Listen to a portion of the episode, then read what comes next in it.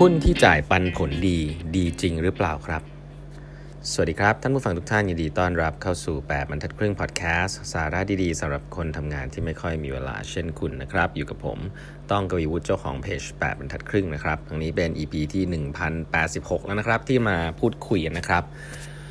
วันนี้นะครับขออนุญาตประชาสัมพันธ์เลยนะฮะวันนี้วันเสาร์นะฮะตอน2องทุ่มนะครับผมจะมีสัมภาษณ์นะฮะพี่ทอมนะฮะพี่ทอมสุวิชานะฮะพี่ทอมตอนนี้เป็น CEO ของบริษัท EVMe นะฮะเป็นบริษัท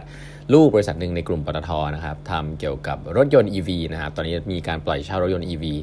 แล้วก็ electric vehicle รถรถยนต์ไฟฟ้านะครับ ซึ่งผมว่าเป็นธุรกิจที่น่าสนใจมาก จริงส่วนตัวรู้จักพี่ทอมมานานล้วนะฮะพี่ทอมก็เคยอยู่ที่ SCB นะครับ แล้วก็ทำเกี่ยวกับเรื่องของ innovation ต่างๆครับเก่งมากๆเลยนะครับ ก็จะมาเรียนรู้เรื่องออมาดูก่อนว่า EV มีมันทำอะไรนะครับ แล้วก็เอ๊บริษัทเกี่ยวกับยานยนต์ไฟฟ้าเนี่ยตอนนี้ในเมืองไทยมีตลาดเป็นยังไงบ้าง แล้วก็เรื่องของบริหารงานการบริหารงานเกี่ยวกับ innovation เนาะตอนนี้ย้ายเข้าอยู่ในองค์กรใหญ่อย่างปตทแล้วไม่แน่ใจว่าเป็นยังไงก็มาอัปเดตกันนะครับ โอเค วันนี้ผมก็ต้องบอกก่อนนะ เมื่อวานที่ใครติดตามพอดแคสต์ก็จะบอกว่าไม่มีนะครับ เมื่อวานเมื่อวานมีเหตุขัดข้องทางเทคนิคนะครับ นึกว่าโพสต์ไปแล้ว แต่ว่าไม่ได้โพสต์นะครับ ก็พอดแคสต์พังไป ขออภัยนะฮะหนึ่งวันข้ามไปหนึ่งวันนะเพราะว่าวันนี้ก็เอาเนื้อหาดีๆมาฝากนะครับ The Essays of Warren Buffett นะก็เป็นตอนท้ายๆแล้วนะครับ เกี่ยวกับการซื้อขายหุ้นของ Warren Buffett เอ่อเรื่องหนึ่งซึ่งผมว่าน่าสนใจมากสำหรับ Warren Buffett นะคือเรื่องการเลือกหุ้นแหละการเลือกซื้อหุ้นเนาะ มุมหนึ่งนะฮะที่เขียนเยอะเลยในนี้นะฮะเขียนเป็นบทความเลยนะครับคือเรื่องของเงินปันผลนะครับผมเชื่อเหลือเกินว่าหลาย ๆ คนเนี่ยเวลาซื้อหุ้นเนี่ยก็มองที่เงินปันผลด้วยนะครับว่าเฮ้ยเงินจ่ายเงินปันผลดีหรือเปล่านะฮะซึ่งคำถามนี้ก็ไม่ได้เป็นคำถามที่ผิดเนาะแต่สำหรับวอร์เรนบัฟเฟตเนี่ยอาจจะไม่ใช่คำถามที่ที่ดีนักเวลาซื้อหุ้น เพราะว่าเราต้องคงต้องถามนะฮะว่าธุรกิจที่จ่ายเงินปันผลเยอะ ๆ เนี่ยเป็นธุรกิจที่ดีหรือเปล่า นะฮะ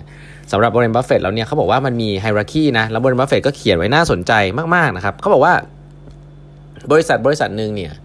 ควรจะจ่ายเงินปันผลก็ต่อเมื่อ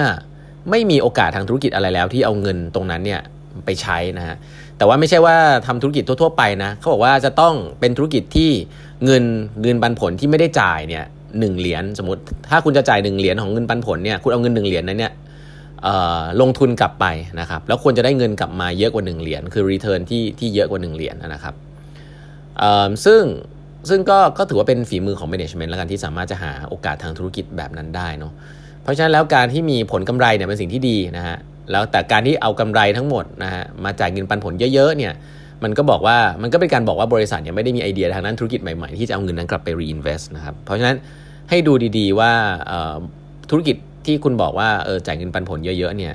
ส่วนใหญ่แล้วมันก็จะจะไม่ค่อยเติบโตเท่าไหร่ ไม่มีอะไรใหม่ ๆ ให้น่าตื่นเต้นเนาะใช้คำนี้แล้วกัน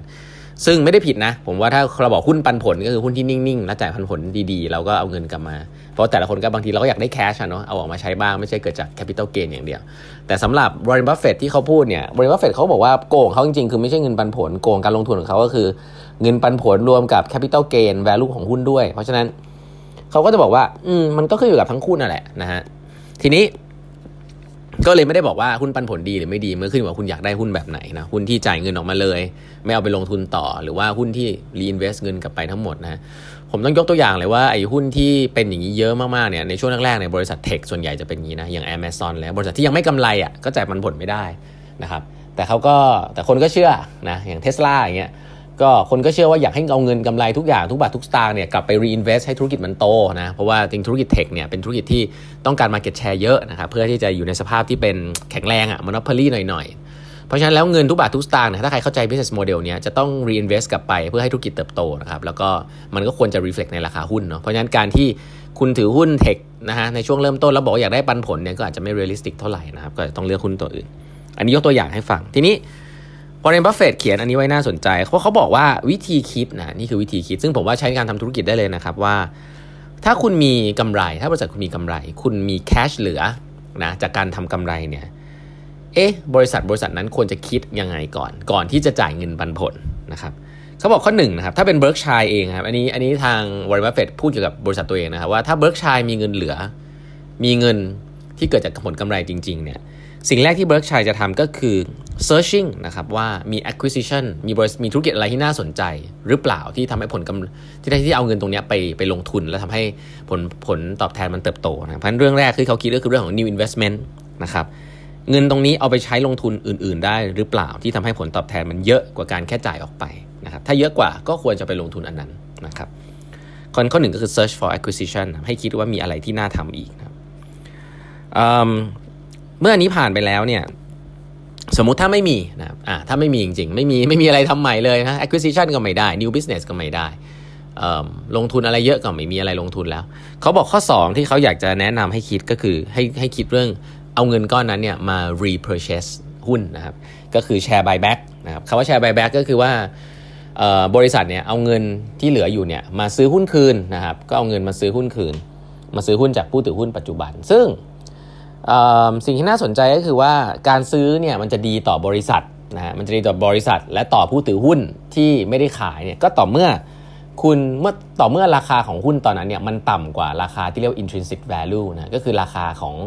ของบริษัทจริง ๆ แหละเนาะซึ่ง intrinsic value นี่เป็นอาร์ตนะในการที่เราจะคำนวณว่าบริษัทนี้มีมูลค่าเท่าไหร่นะครับก็จะเป็น NPV อะไรว่าไปนะหลายคนเรียนเศรษฐศาสตร์มาอันนี้ไม่ไม่ไม่ลงรายละเอียดละกันมีหลายวิธีนะฮะแต่ว่า ถ้าคุณประเมินได้ว่าสมมติบริษัทคุณเนี่ยมันมีมูลค่าที่คุณคิดอยู่สักหนึ่งเหรียญนนะแต่ว่าในตลาดหุ้นคุณเห็นว่ามันเป็น 80 เซนแบบนี้จริงๆแล้วเนี่ยการที่คุณเข้าไปซื้อหุ้นในราคา 80 เซนเนี่ยแต่ได้หุ้นในราคา 1 เหรียญในมุมมองของคุณเนี่ยยังไงก็เบนฟิตทูผู้ถือหุ้นครับ ก็คือเอาเงิน 800 บาท แต่ว่าได้หุ้นกลับมา 1,000 บาทอะไรแบบนี้เพราะฉะนั้นในเชิงของเราก็เอามาแบ่งกับผู้ถือหุ้นเดิม เพราะฉะนั้นในเชิงของ ผู้ถือหุ้นเนี่ยก็ถือว่าเป็นสิ่งที่ดีนะครับก็คือได้กำไรชัวร์ๆแล้ว20%นะให้นึกภาพนี้ก่อน แต่แต่ว่าจริงๆมี management ที่ทำพลาดเยอะเรื่องนี้ก็คือว่าพยายามจะ buy back ซื้อหุ้นเพิ่มนะฮะโดยที่จริง ๆ แล้วราคาหุ้นตอนนั้นก็อาจจะสูงกว่า อาจจะสูงกว่าราคา intrinsic value ของตัวบริษัทเองนะครับแต่ตัวบริษัทแต่ตัว management เนี่ยก็อาจจะไม่ได้คำนวณตรงนี้ดีหรือว่าไม่เชื่อนะครับแต่ว่ามีอาจจะมี purpose หนึ่งซึ่งเป็น purpose ที่ไม่ดีนะครับก็คือ การซื้อหุ้นของตัวเองเพื่อที่จะพยุงราคาหุ้นนะแต่อย่างที่บอกฮะพยุงมันก็เป็นเรื่องของ short term เนาะเพราะว่าถ้าคุณพยุงราคาหุ้นแต่ธุรกิจมันมันไม่ได้เติบโตแล้วเนี่ยเดี๋ยวมันก็ร่วงต่อเงินนั้นก็จะไม่มีประโยชน์นะครับก็คือเหมือนซื้อหุ้นที่มันตกไปเรื่อยๆอย่างเงี้ยก็ไม่ make sense เพราะฉะนั้นการ repurchase ก็เหมาะสมนะครับถ้าเกิดว่าคุณคิดว่ามูลค่าของบริษัทคุณเนี่ยมันสูงกว่าราคาที่เสนออยู่ในตลาดหลักทรัพย์ ก็ทำ repurchase นะเพราะฉะนั้นเงินก้อนแรกครับสรุปอีกทีคือถ้าบริษัทมีเงินเหลือเนี่ยบริษัท ควรจะคิดเรื่องลงทุนใหม่ๆก่อนนะฮะ reacquisition ธุรกิจใหม่ๆ หรือลงทุนกับอะไรใหม่ ๆ ถ้าไม่มีจริง ๆ ก็มาแล้วแต่ว่าคุณรู้สึกว่าราคาหุ้นมันยังต่ำต่ำกว่ามูลค่าจริงๆเนี่ยก็ซื้อหุ้นคืนเอาเงินเหล่านั้นมาซื้อหุ้นคืนนะครับก็ผู้ถือหุ้นก็จะได้ประโยชน์จริงๆนะครับแต่ถ้าไม่มีอีกนะฮะไม่มีอีกราคาหุ้นเหมาะสมแล้วนะครับมี value เหมาะสมแล้ว เงินตรงนั้นนะฮะก็สามารถที่จะนำมาแจกจ่ายเป็น dividend ได้ เพราะว่ามันก็ไม่มีประโยชน์ที่คุณจะเก็บไว้เพราะเก็บไว้คุณก็ไม่ได้ลงทุน เก็บไว้คุณก็ไม่ได้ repurchase นะครับ ก็เอากลับมาแจกจ่ายให้ผู้ถือหุ้น เพราะว่าบริษัทบัฟเฟตเน้นประโยชน์ของผู้ถือหุ้นมากนะครับเขาบอกว่าหลาย ๆ ครั้งเนี่ยบริษัทอยากจะเก็บ cash เอาไว้โดยที่ไม่ทำอะไร เพราะว่า management ก็จะรู้สึกเหมือนเป็นการสร้าง empire เขาใช้คำนี้นะ management เนี่ยสร้าง management อยากจะเก็บ cash ไว้ในบริษัทอยู่แล้วแหละ เพราะว่ามันทำให้บริหารจัดการง่าย มี buffer นะครับ แล้วก็อาจจะเอาไปใช้เงินเป็น expense อื่น ๆ ได้นะครับ ถ้าไม่มี ethics จริงก็อาจจะไปใช้ในเชิงของ ทำให้สวัสดิการหรือว่าผู้บริหารมีเงินเดือนเพิ่มขึ้นอะไรเงี้ยซึ่งไม่ได้ผิดนะ แต่แค่จะบอกว่าบริษัทเฟดเนี่ยเป็นคนที่แคร์ผู้ถือหุ้นมากนะเขาจะพูดอย่างนี้เสมอ เพราะนั้นเนี่ยผมว่า ethic ด้านนี้ก็ทำให้คนมั่นใจในใน Berkshire แล้วก็ตัวของบริษัทเฟดมากๆนะครับก็เลยจะลงทุนในหุ้น Berkshire เยอะเพราะว่าเขาแคร์ผู้ถือหุ้นมากจริง เพราะฉะนั้นก็ถ้าไม่มีอะไรทำจริงๆค่อยจ่าย dividend นะเพราะฉะนั้นย้อนกลับมาคือว่าถ้าเมื่อไหร่ที่คุณมองหุ้นปันผลเยอะๆเนี่ยก็จริงๆ อย่างแรกก็ต้องต้องถามตั้งคำถามแล้วว่าเฮ้ย บริษัทนี้มันเติบโตป่าวะนะบริษัทนี้มันมันมีแผนเติบโตยังไง มันไม่ต้องใช้เงินในการลงทุนเลยเหรออะไรแบบนี้นะครับ แล้วก็ถ้ามันเป็นอย่างนั้นจริงๆก็ก็ก็ต้องยอมรับว่าหุ้นตัวหุ้นเองอาจจะไม่ได้เติบโตมากนะฮะแต่คุณได้ cash ออกมาก่อนก็